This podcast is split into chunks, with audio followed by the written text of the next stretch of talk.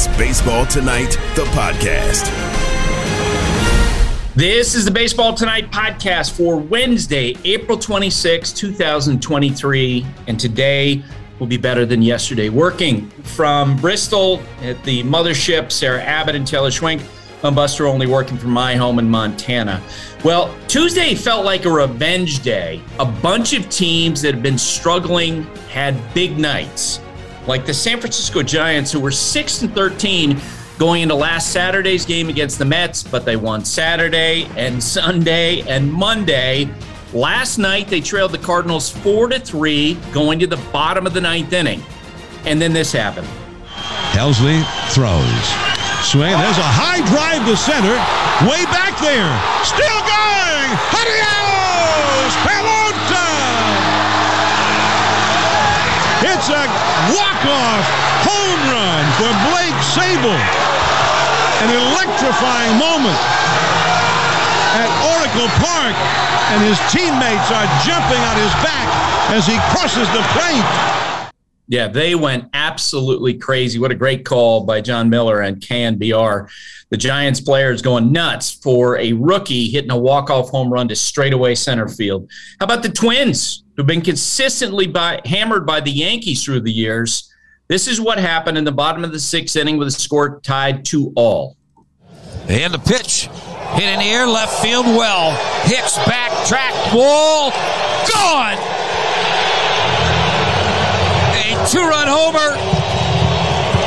And the Twins lead four to two. That was Dan Gladden on the Treasure Island Baseball Network. The Twins win that game six to two. It was their first series win in more than 20 years. They won four six games against the Yankees this year, heading into their last meeting on Wednesday. The best record for Minnesota against New York since going four and two in 2001. I saw an interview with Byron Buxton after the game in which this was presented to him, and he paused. He goes, I was six years old when that happened. So a big season for the Twins going against the Yankees.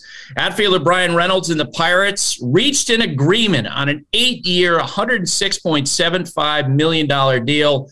We'll be talking with Jeff Passan about this contract. Red Sox facing the Orioles after the Orioles beat them on Monday Jarren Duran came to the plate with the bases loaded in the top of the third. Here's the 3 2. Swing and a drive into center field. Mullins back at the track, at the wall. Gone! Jarren Duran hits a grand slam to straightaway center field, and the Red Sox lead it 7 to nothing and they went on to win eight to six. That's from WEEI 93.7 FM. Taylor, I bet as you were watching that bottom of the ninth inning, you just have that magic Oriole feeling right now. You, I, I bet you were thinking, "Yep, they're going to come back again." I did. I did turn it on. I did not see the uh, the grand slam. Actually, I had uh, I had punted on the game, and I, the text started coming in, so fired it back up, and I did have a, an ounce of belief, but uh, it was not meant to be. I f- I'm feeling good about our prospects today. Well, shoot, they're playing great. That's for mm-hmm. sure. Reds have struggled so far this year, and they face the Rangers, who've been one of the surprise teams in baseball. And in the bottom of the eighth inning, the Reds took the lead. Kennedy sets at the belt, the 2 1.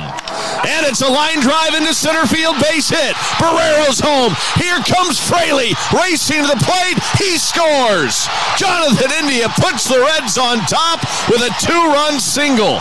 7 6 Reds. That from 700 WLW. The Reds would hold on to win 7 to 6. The Mariners and the Phillies and Jarred Kelenic went deep again. High drive, right center field. And this ballpark is not going to hold it. Mariners have a 1 0 lead. Jarred Kelenic, another home run. His seventh of the season. RBI number 14, 1 0 Seattle here in Philly. He is on fire on fire. That was Dave Sims on the Mariners television network. Taylor, what do you think? We ought to get him on the podcast at some point. Seems like a good guy to have on the pod. We'll see if we can make it happen. All right. Efforting. Astros, Rays. Of course, the Rays had not lost at home this entire season, and then Tuesday happened. Jeremy Pena got an RBI hit to break a scoreless tie in the top of the fifth. Long set now, the pitch. And that is hit hard and through the left side for a base hit. Dubon around third and coming home. He will score. Arozarena picks it up on the warning track as Pena gets to second with an RBI double. 1 nothing Astros. That was KBME 790 AM. This was the last out call on 620 WDAE, the flagship radio station for the Tampa Bay Rays. One and one. Paredes swings and grounds one to third. Bregman to his left to second for one. Dubon to first, and after 15 games at home, the Rays have lost for the first time at Tropicana Field. And it's the world champion Astros to do it to them. The final score Houston 5 and the Rays nothing. Yeah, that's pretty good when you're calling your first home loss at the end of April. Uh, there is some concerning news for the Astros. Yordan Alvarez left the team after experiencing discomfort in his neck. He's getting it checked out. Dusty Baker said they're hopeful that it's not a major deal, but hang on, because say Bobby Easley been hit by injuries and losing Alvarez would be huge. The Astros will play host to the Phillies on Sunday Night Baseball this week. Taylor, what else you got? Buster, I'd like to promote the fact that we will not have to hear Sarah Langs talk about the Rays and their home winning streak. So annoying. Not Sarah, but the, the information is wow. annoying. Um, in terms wow, of, there's a bit. Of, all right, wait. Is this the Orioles part of the segment or part of the podcast? Always. I'm always derailing it just to circle it back to the AL East, the best division in baseball, which I also resent. And your rant on Friday apparently is going to be about the Tampa Bay Rays winning way too much. Uh, way too much. You know what? It could be about annoying Yankee fans last night melting down because they lost to the dumb twins. Like, get over yourselves, you guys. My God. Yankees fans, among the worst. Not Red Sox fans, though. Um, they are the worst. Uh, in terms of podcasts, we have to promote here uh, the College Game Day podcast. Sarah and I recorded that with Rece Davis and Pete Thamel late last night. Uh, we talked about an odd luggage situation. Pete thrives in hotel lobbies, just like I think you do, Buster. Um, they were talking to us from Kansas City uh, right before the NFL draft. They're talking to Anthony Richardson, what the Texans are going to do at number two, their draft crushes, and then the uh, the mass exodus happening at Colorado with the transfer portal. Um, Deion Sanders seeming clearing house there um, out in Boulder. So check out the College Game Day podcast before the NFL draft uh, is on on ESPN, ABC, and ESPN Radio. The NFL schedule drops this week, and you can be there to catch all the action live and in person with Vivid Seats. Experience every touchdown, every tackle, and every eye popping play of your favorite team. And to kick it off, Vivid Seats, the official ticketing partner of ESPN, is offering you $20 off your first $200 ticket purchase with code BASEBALL. That's code BASEBALL. Download the app or visit vividseats.com today. That's vividseats.com today, code BASEBALL. Vivid Seats, experience it live. For the ones who get it done, Grainger offers high quality supplies and solutions for every industry, as well as access to product specialists who have the knowledge and experience to answer your toughest questions. Plus, their commitment to being your safety partner can help you keep your facilities safe and your people safer. Call, click Grainger.com, or just stop by.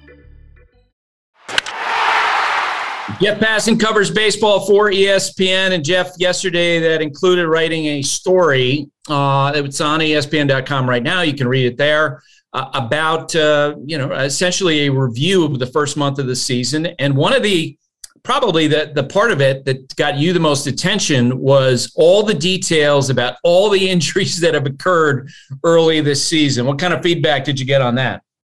I heard from a lot of people around the sport, Buster, and I, I think when you have 236 injured list placements from the beginning of spring training through the first 20 days of the season, it's 45 more than there's been over the last, you know, five or six years at any point in any year. And I know there have been some weird years in there, whether it's the shortened spring training because of the lockout or uh, the the odd spring training in 21 because of COVID, or spring training just getting shut down. Period in 2020 because of COVID. That there are you know the, the the data there isn't all that great or reflective of what a normal year is like but a number of people around the sport had reached out to me in recent weeks saying hey why are so many guys getting hurt and what i've learned about injuries by reporting on the arm in particular, you know, over the last decade or so is that there's usually not going to be one definitive, clear reason behind it. And I think the people uh, who are really on board with pitch modeling, pitch design, think that it is the pitch clock and that.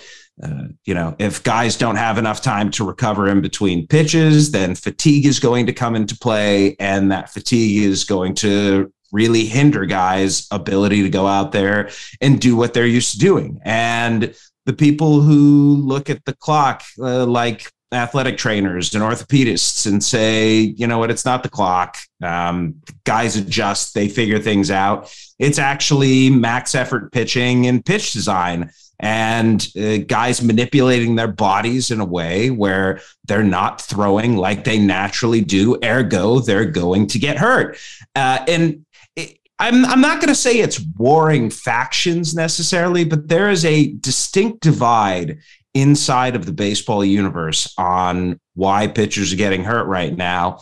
And for me, the answer is just yes.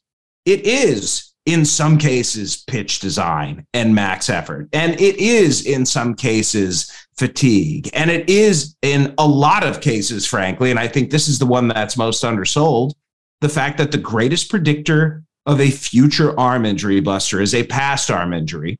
And you have a population of pitchers who are coming into the game now, going off of uh, youth baseball that has run unchecked for multiple decades now, where you have kids who are playing year round, who are playing in high stakes travel ball games, uh, and who are getting Tommy John surgery as teenagers. And when you have a population coming into the sport of players who have already been hurt, the inevitability is that they are going to wind up getting hurt again.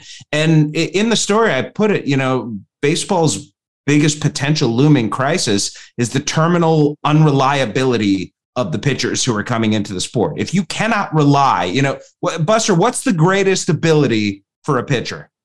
Well, in theory, contributing a lot of innings. Availability. That's right. the answer. And right. if you have a bunch of guys who are not available, then the quality of the game is going to go down, which is why Major League Baseball, I've been advocating this for a long time, needs to take a much more active role in youth baseball to ensure that those who are coming into the game are doing so with the ability to go out there and do this for a decade plus at a high level without missing a year or two in the middle of that because they keep getting hurt. Do you think that'll ever happen? I think it can happen. I, I think that, um, you know, I think there are a lot It's almost. A, I feel like it's almost a rhetorical question because, for example, uh, you know, through the years we talked about, you know, baseball having more African Americans, and I've, I, I was, hey, you know, hand out money, give a lot of money in scholarship, $19 million a year. You could give a scholarship to every division one team and it makes yep. all the sense in the world and they've never done it. And I, I think your, your point's yeah. well taken, and I think you're 100 percent right. But I also think it comes down to it; it's just not ever going to be a priority for Major League Baseball. What do you yeah, think? I, I, I think the entire youth system in baseball is broken, Buster. And, and I think it's broken from so many different angles. I think it's broken from uh, the people who profit off of uh, the year roundization of baseball and who are running showcases and tournaments all months of the year and encouraging kids to come in there and uh, do their maximum velocity, you know, and and rank the kids. Uh, I think it's broken by the fact that uh, college coaches, before the new NCAA restrictions that were put in place, uh, were giving scholarships out to eighth graders like I, the, you know, I, I, I see it. I have a high school freshman who plays baseball and is decent. And while he's not getting any scholarships uh, as a freshman, there are plenty of kids in the Kansas City area, like not a noted baseball town, uh, who are in the same boat. And agents uh, are recruiting eighth graders and ninth graders, and pro scouts are out there looking at the same. It, it, Buster, it's almost like, in a way, America has turned into Latin America. And I think we can all say that the system that's in place in Latin America right now, uh, the incentives that are there are not great for the development of players. Uh, they're not great for the lives of of these kids, and I worry that you know uh, American baseball is falling prey to the same thing. And I, I asked Rob Manfred about this. I think it was 2014. Like, what are you what are you going to do about this? And he said, you know, we have plans in place. I asked Tony Clark back then, what are you going to do about this? Well, we're you know there there's work to be done. Um, I I get that Pandora's box has been opened and maybe you just can't shut it. But Major League Baseball needs to understand that the injuries that are happening right now, I don't think this is an anomaly. I think this is going to be the new norm. And that's a frightening thing because there are a lot of guys who are on the shelf who don't necessarily have to be.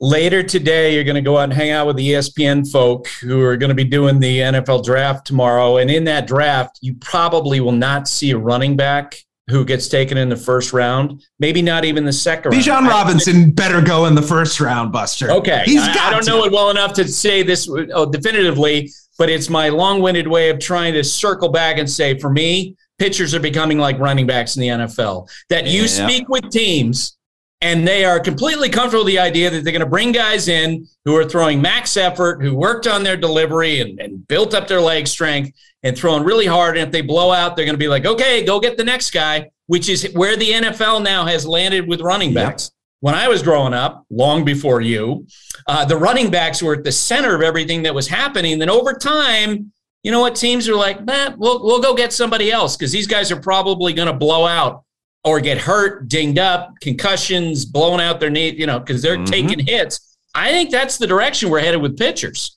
I I don't disagree, but doesn't that seem foolhardy to you? I, I feel like in the NFL, part of the the issue with running backs is that the style of play evolved away from the running game and emphasized the passing game. And maybe because the offense was more dynamic that way, or maybe because it was a little bit safer because the reliability of running backs was just not there beyond age 30. I feel like pitching still as important in baseball as it ever was. And Oh, yeah. that- No and, doubt and about that, and that the the you know if you just look at pitchers like it's gonna happen, they're inevitably going to blow, uh, then you're you know you're missing out on an opportunity. And I'm not suggesting there is a team out there that understands how to keep pitchers healthy. I don't think there is. Um, but man, it feels like even if you're you're banging your head against the wall in pursuit of this, even a one or two or three percent difference within one organization in keeping guys healthy can mean the difference between them not winning a World Series and them actually winning a World Series. And it doesn't take a whole lot because across the industry, nobody knows how to actually do it yet. Yeah. And it doesn't feel like anybody's close. And this is a case where, uh, you know, uh, the, the folks who work with pitchers on pitch design, like they're doing their job. You Yeah. know, players who are trying to get better, who are trying to throw harder. They see the direction the game's been going. They're doing their job. Uh, folks within the organization, you know, that and the Tampa Bay Rays to me are like the classic example of what you're laying out here. I, I think they've they've have obviously done a great job at identifying pitching talent, helping these guys to get better, and they're also operating with the understanding that you know what we're probably going to have to replace a bunch of them, and no team has Absolutely. withstood pitching injuries better than the Rays the last five or ten years. Yeah, I I I think the you know this is just an extremely practical approach by players because and and Kyle Boddy at Driveline Baseball I think lays this out as well as anyone.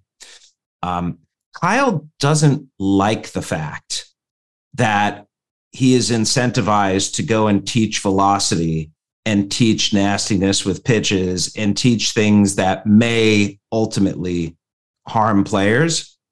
He just understands that that's what the market wants. That's Yep. what clubs are seeking.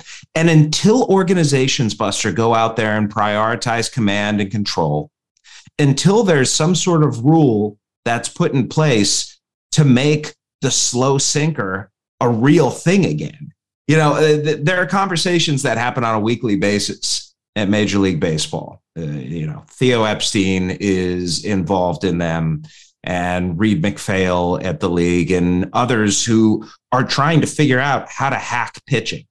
Like, there's this thing that has spiraled out of control. How do we figure out how to rein it back in? Until they can figure that out, until organizations say, yeah, you know what? I would rather have a guy who throws 90 with exquisite command instead of a guy who throws 95. That just doesn't exist right now, Buster. Like they are 30 for 30 organizationally in picking the guy who throws 95 because the truth is the harder you throw, generally speaking, the better you are. And that's what they're going for. This is purely about performance and about the indicators that lead to best performance. And the way that the game has evolved, velo is king. And so you've got a bunch of 15 and 16 and 17 year olds trying to throw as hard as they can because they know that college coaches and professional organizations are always going to go for the guy who lights up the radar gun and hope to teach control and command later and let the stuff play. And I, I think at the absolute core of that, and I'm curious if you agree with me, it just comes down to in in this era of modern analytics, if you get a lot of swing and miss, you have more control. And that's oh. what it comes down to. And that is absolutely at the heart of it. Who can generate swing and miss? You know, which, who can which, throw the which, hardest and who can throw the nastiest breaking ball? Yeah. Yeah. And, and you know what? It makes sense because yes, every time 100% every time the bat touches the ball, you've got a 30% of it chance of it landing.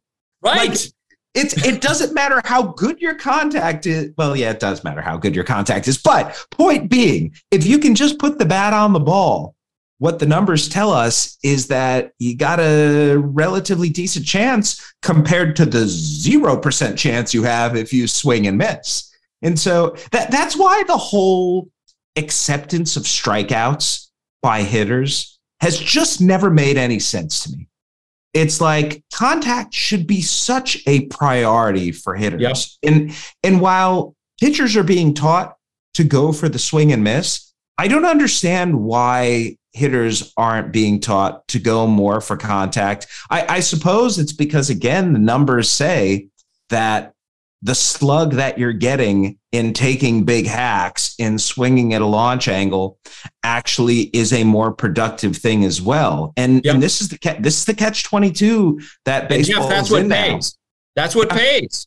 Yeah, it does. It does. I mean, we saw Jeff McNeil's contract extension. Like, it, you know, it was. I think it was an under market deal, but I also think it was reflective of him being a contact oriented guy who's not going to hit you many more than 10 home runs a year. And who's the best contact hitter in baseball right now? There's no Luis doubt about it. Right. And, yep. and what happened with him during the wintertime?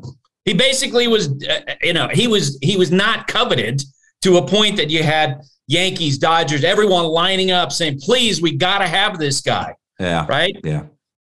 So he's really he's he's so much fun to watch, though. That's oh, you know yeah. what uh, teams. If if you want to dislike Luis Arraez or not like him enough, uh, I can give him extra love because of that. Because anybody with a sub 5% strikeout rate in 2023 is a man after my heart.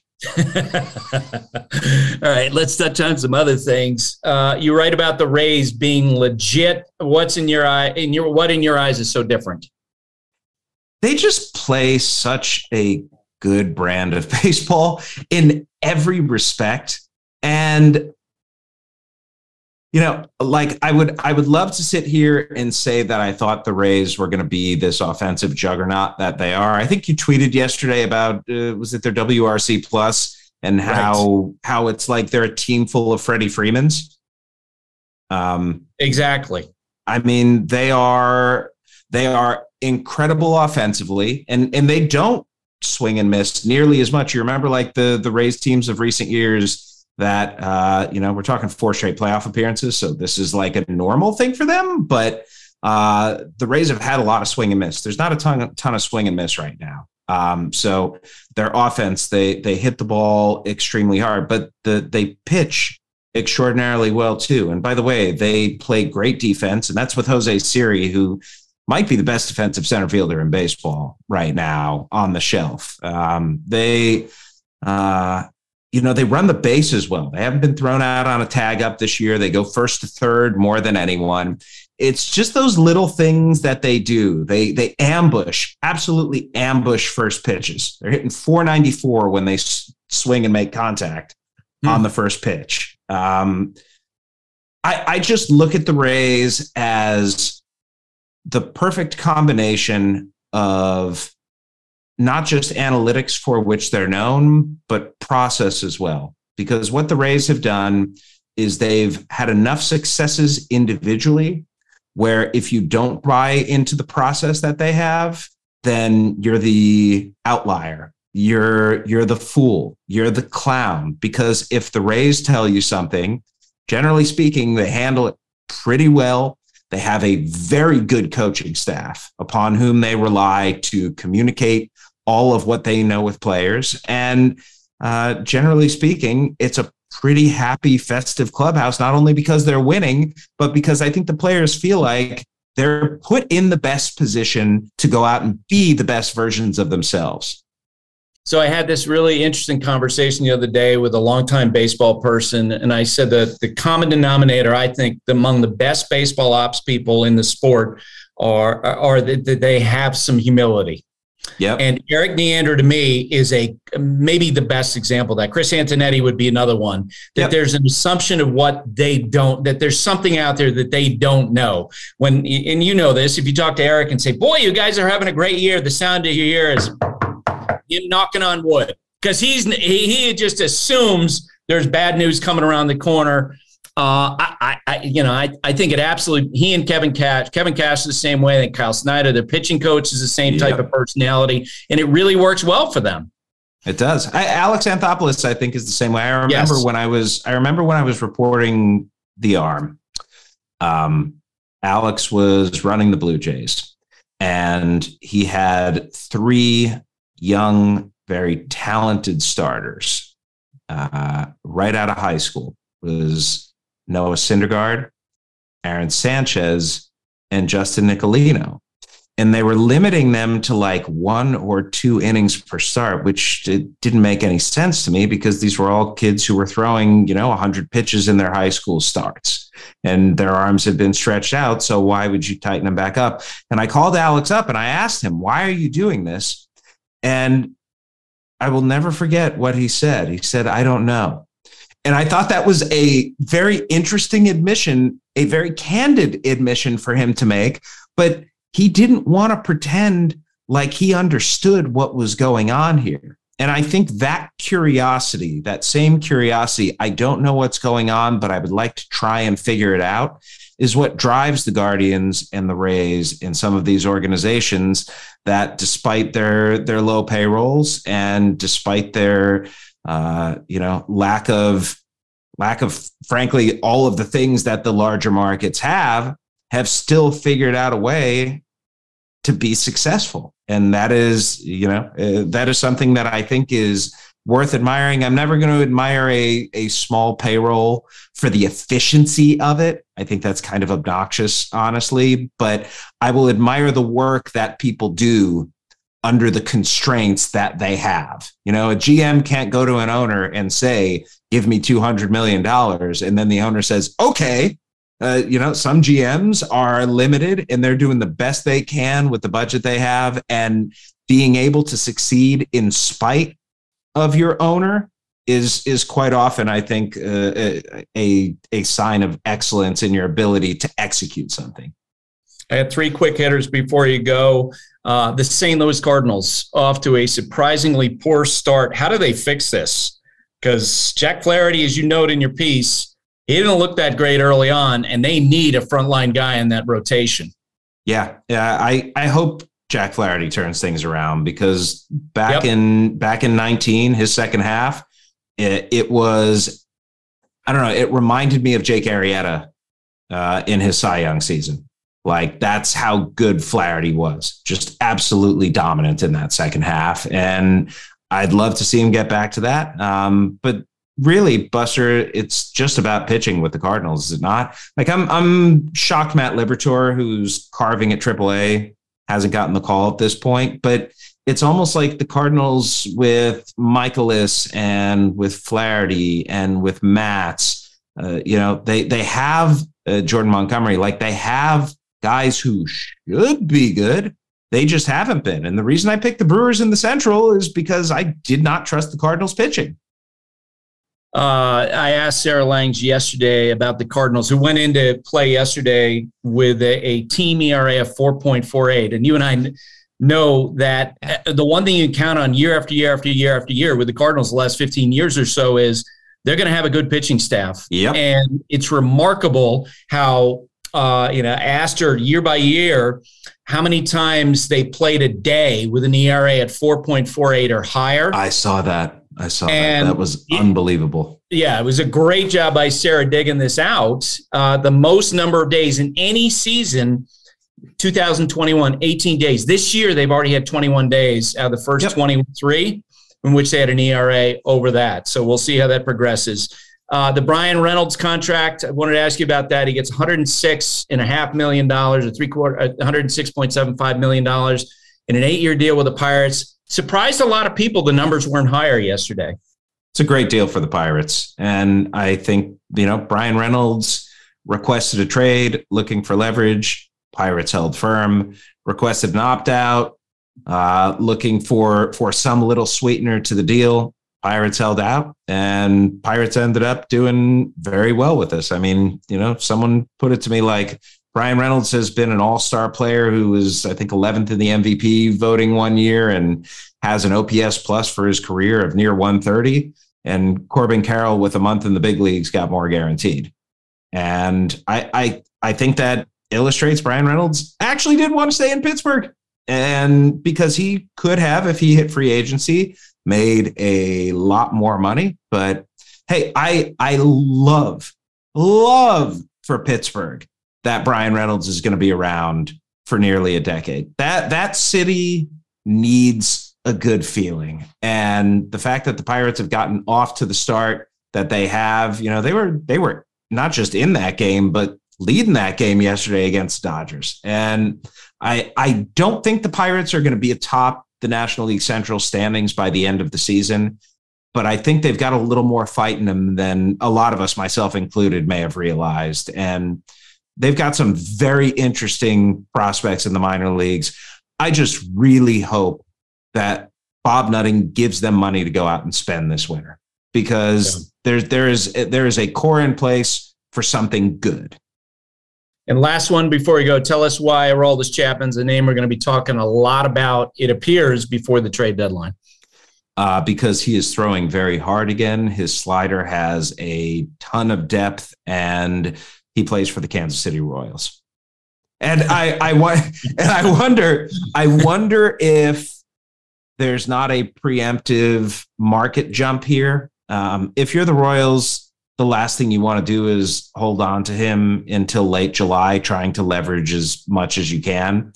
Um, if there's a team right now that wants Aroldis Chapman, they should pay for him and get him for five months. Like I, I just don't get why a contending team wouldn't pay a slight premium when you're going to get a guy potentially for two and a half x the time that you would if you wait until the deadline. And you know who that is, right? There's a, clear, to me, a, a clear team, a front runner, if that actually were to take place. I mean, everyone needs a reliever, but Dodgers? Mets. Mets, yeah. Yeah. I mean, you know I, I, I don't know. I, I look at the Dodgers right now. Dodgers need a lot of relief help too. But you're right. The Mets, the Mets do make a lot of sense. And by the way, like he's really cheap too. Um, that that's the that's the part about this that is going to make everybody who's looking for him even happier. Like it's 3.75 million rest of the season at this point, 3 million bucks. I mean, I know for the Mets, it would probably be 2x that, but uh, everyone else, the, like the, the numbers are great. And you're going to get a guy who looks so different than he did last year. The only, the only question at this point, like, are you worried Aroldis Chapman's going to quit on you like he did the Yankees last year? Right. And I think uh, there might be some folks who would say, well, why would he go back to New York where he had problems? It wasn't about that. It was about Aroldis Chapman dealing with his own struggles. That's how I, I felt watching that and quitting on the Yankees, as you say. Uh, but I, I suspect, given where the Mets are and given his salary, Aroldis' uh, salary this year, the Mets would take a chance with that, especially because at some point they're going to need more weapons beyond David Robertson and Adam Ottavino. All right, Jeff, thanks for doing this. Uh, I apologize for taking up a lot of your time. I listen, I can I can talk baseball as you know all the time, but when it comes to injuries, this is like a in, in youth baseball especially, these are near and dear things to my heart. And I think it's important to have more of these conversations so people in the game actually start talking about it and taking it more seriously. We're driven by the search for better. When it comes to hiring, the best way to search for a candidate isn't to search at all. Don't search, match with Indeed. If you need to hire, you need Indeed. Indeed is your matching and hiring platform with over 350 million global monthly visitors, according to Indeed data, and a matching engine that helps you find quality candidates fast. Ditch the busy work. Use Indeed for scheduling, screening, and messaging so you can connect with candidates faster. And Indeed doesn't just help you hire faster. 93% of employers agree Indeed delivers the highest quality matches compared to other job sites according to a recent Indeed survey. Join more than 3.5 million businesses worldwide that use Indeed to hire great talent fast. And listeners of the show will get a $75 sponsored job credit to get your jobs more visibility at Indeed.com slash Buster. Just go to Indeed.com slash Buster right now and support our show by saying you heard about Indeed on this podcast. Indeed.com slash Buster. Terms and conditions apply. Need to hire? You need Indeed. Dogs are an important part of our lives, and keeping them protected is a top priority, especially against nasty parasites. That's why you got to check out NexGard Plus, Afoxolaner, Moxidectin, and Pyrantel chewable tablets. NexGard Plus chews provide one and done monthly protection that kills fleas and ticks, prevents heartworm disease, plus, it treats and controls roundworms and hookworms. That's a whole lot of protection packed into a delicious beef flavored soft chew designed to make monthly dosing easy and enjoyable. So the next time you're at the vet, ask about NexGard Plus Chews. They're the one and done monthly parasite protection you want for your dog used with caution in dogs with a history of seizures or neurological disorders. Dogs should be tested for existing heartworm infection prior to starting preventive.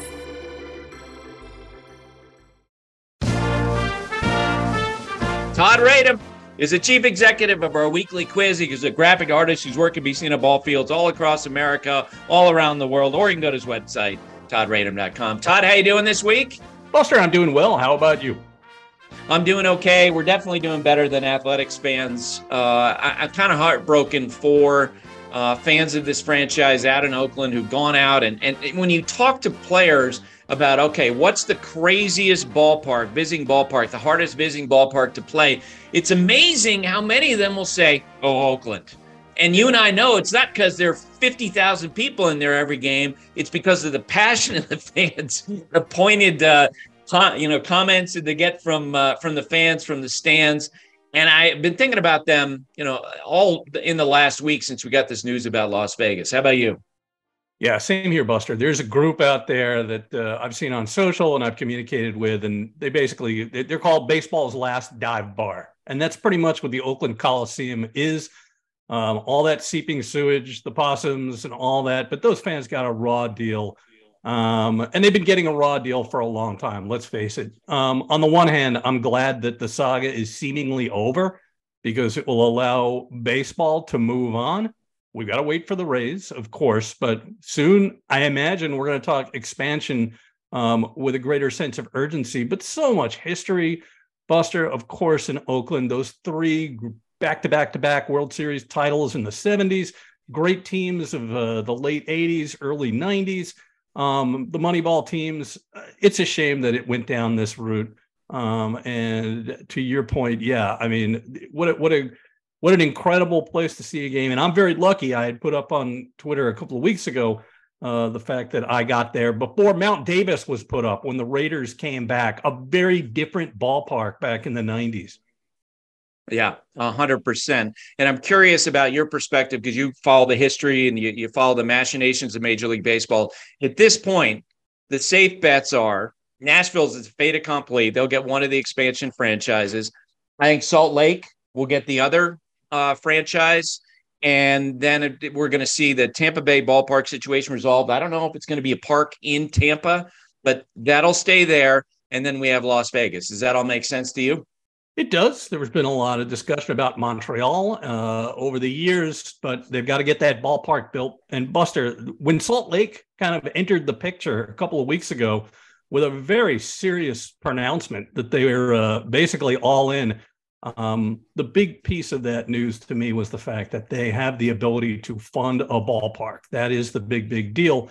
That's not the case in Montreal. Nashville probably going to get the job done um, yeah, so all of a sudden uh, the pieces are falling into place. They're seemingly falling into place. And Buster, can you imagine how many bachelor parties are going to take place that'll revolve around an A's uh, an A's homestand in Vegas? I mean, I would have done that back in my twenties. I mean, come on. Yeah, the summer game. Uh, that's for sure. So, Todd, this week's uh, choice of Forgotten Field is appropriate given the topic of the athletics franchise. Absolutely. So, Buster, this ballpark was home to two current major league clubs, the Athletics and the Royals. Jackie Robinson made his pro debut here, and Kansas City legend Buck O'Neil starred and managed on its diamond. Phil Rizzuto, Mickey Mantle, and Whitey Ford played minor league baseball there before they headed north to Yankee Stadium and the historic 1924 Negro Leagues World Series took place there. Former President Harry Truman threw out the ceremonial first pitch for the first American League game in 1955, and Ted Williams managed his final MLB game during the ballpark's final game 17 years later. Kansas City's Municipal Stadium, located at 22nd and Brooklyn, three quarters of a mile from the Negro Leagues Baseball Museum, was built on what had been an ash heap and a frog pond in 1923. It was almost completely rebuilt in just 90 days when the Philadelphia Athletics moved to KC in 1955. More history. On June 12, 1939, the day that the Baseball Hall of Fame opened in Cooperstown, Lou Gehrig suited up in Yankee pinstripes one final time, a month and a half after playing in his final major league game. In an exhibition game against the minor league Kansas City Blues, at what was then called Ruppert Field, he played first base for three innings, going 0 for 1, and cleanly fielding all four chances that came his way. He mm. traveled directly from there to the Mayo Clinic in Minnesota after the game. It was there that he was diagnosed with ALS. Two NFL teams called Municipal Stadium home, including the current Super Bowl champions, the Kansas City Chiefs, who hosted the stadium's only playoff game on Christmas Day 1971 the longest game in NFL history, a double overtime loss to the Miami Dolphins. The Beatles played there on September 17, 1964, and 59 year old Satchel Paige pitched three scoreless innings against the Boston Red Sox there almost a year later. Kansas City had long been an elite baseball town, and its ballpark reflected that status. When it was built, Kansas City was considered to be the country's best minor league baseball market and new Muehlebach Field was in a class of its own, surpassing a handful of major league parks in both its seating capacity and comfort. The ballpark changed names several times before the Athletics arrived in 1955. At that time, the stadium was expanded from 17,000 to 31,000 seats, and a new four story scoreboard was added in right center field. Dismantled and transported from Boston, where it had previously lived at Braves Field, before the Braves moved to Milwaukee two years prior. The A's floundered throughout their tenure in Kansas City, but the arrival of Charlie Finley at least made things entertaining. He purchased a controlling interest in the club prior to the 1961 season and introduced the team's now signature green and gold uniforms two years later, along with a host of promotions and stunts that included a mule mascot and a zoo with goats and sheep. He built what he called the KC pennant porch in right field the dimensions of which matched those at Yankee Stadium, just 296 feet from home plate. American League officials forced him to move the fences back, so he ordered the fence to be rebuilt to the prescribed minimum of 325 feet, after which it was renamed the one half pennant porch. Finley moved the A's to Oakland in 1968, and the ballpark waited a year before the expansion Royals arrived. They played their first four seasons at Municipal Stadium before moving into what's now called Kauffman Stadium in 1973.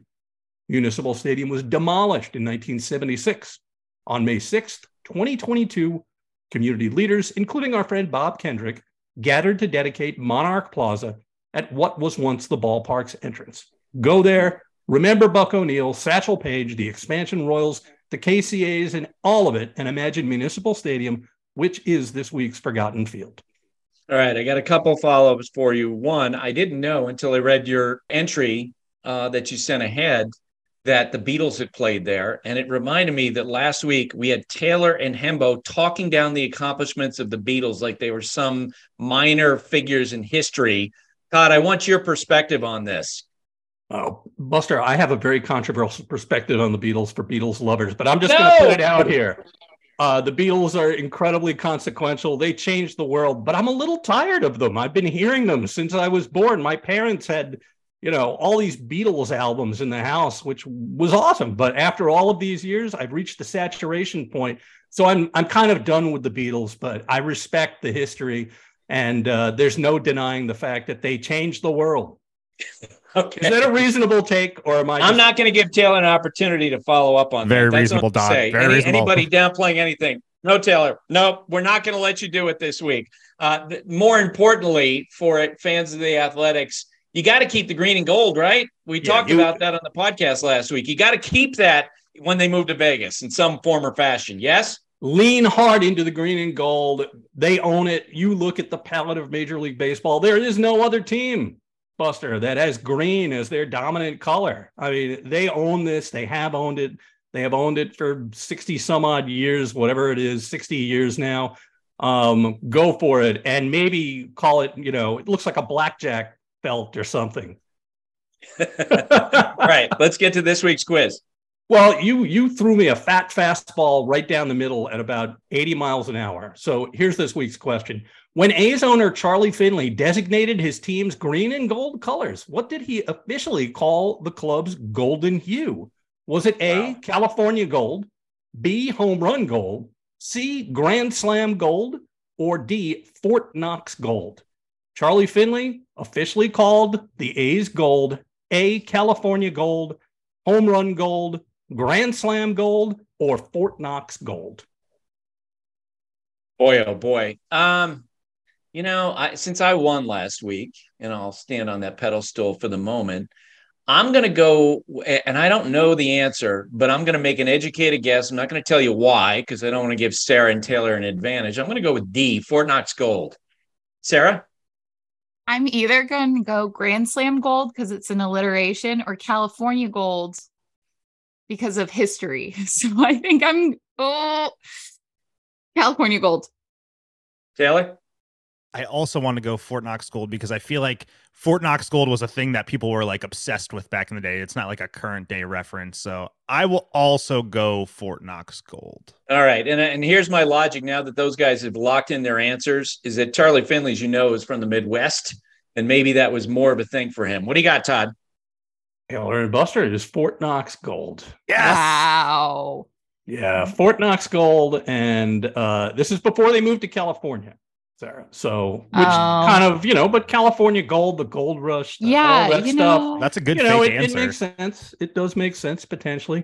Threw me uh, and and you'll also be happy to know that uh, it, it, was, you know, just plain old Kelly green. At one time, it was seafoam green, but the white color, these clean white uniforms that they occasionally wore, uh, were uh, at various times wedding gown white and polar bear white. The guy had a, a knack for promotional stuff. Let's face it. Well, there's no doubt about that. He was the guy who suggested changing color of the baseball, as you know, Todd. Uh, you know, for to have it uh, to stand out more. All right, thanks for doing this, and we'll talk to you next week. All right, guys, thanks. Bleacher tweets. Alrighty, Buster. Bleacher tweets for a Wednesday. Brad Barber at Brad Barber writes in: Is Justin Steele an ace? Yes, he is.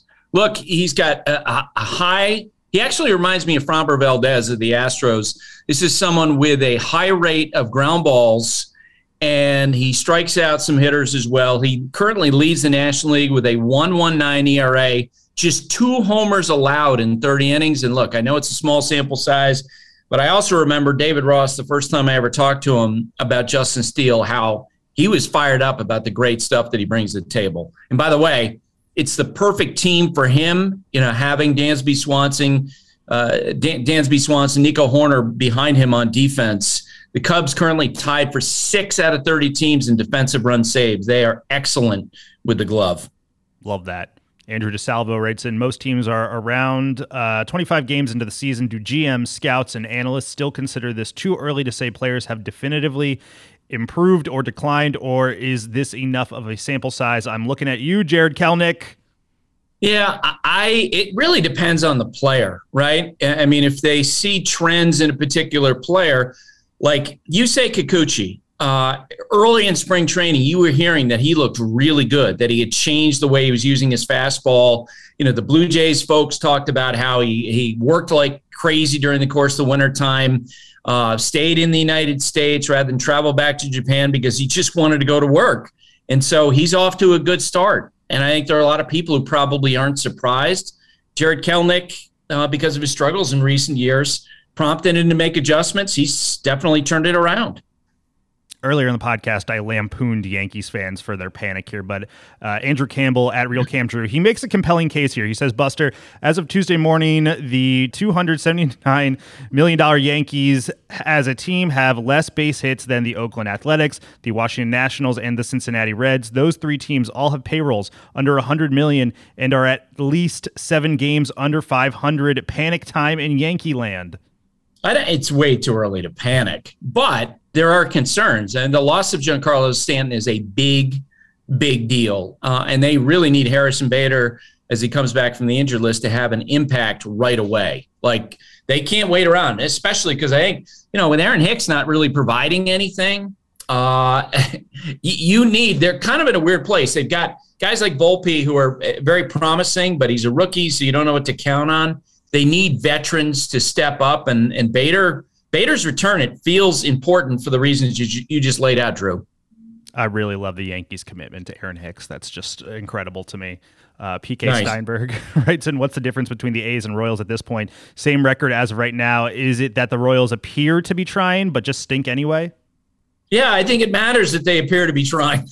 like as opposed to the A's, uh, I I do think it matters. I, look, I not going to criticize a team if they make a bunch of moves and they spend a bunch of money trying to get better because at least they're trying to win. What the A's are doing is, as I've said many a time, you wish the other owners would hold, uh, you know, their their fellow owners who uh, design tanking teams to step it up and to put pressure on them. It's embarrassing how bad the A's are. Last one for today. Ryan Silsby at Silsby Ryan writes, and speaking of Mookie Betts and the Dodgers shortstop problems, what is the history of outfielders turning into shortstops long term? Seems like Trea Turner made the switch recently. How rare would it be for Mookie to switch to shortstop for good? Not for a player that stature. It's unprecedented. Alrighty, that does it for Bleacher Tweets. Hashtag Bleacher Tweets. While you're watching games, we will be back on Friday.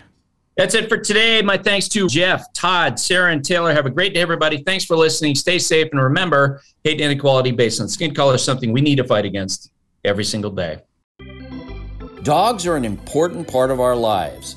That means protecting them from parasites. Ask your vet about NexGard Plus, a afoxolaner, moxidectin, and pyrantel chewable tablets. NexGard Plus Chews provides one and done monthly protection against fleas, ticks, heartworm disease, roundworms, and hookworms. Plus, they're delicious and easy to give. Use with caution in dogs with a history of seizures or neurological disorders. Dogs should be tested for existing heartworm infection prior to starting a preventive. Ask about NexGard Plus Chews.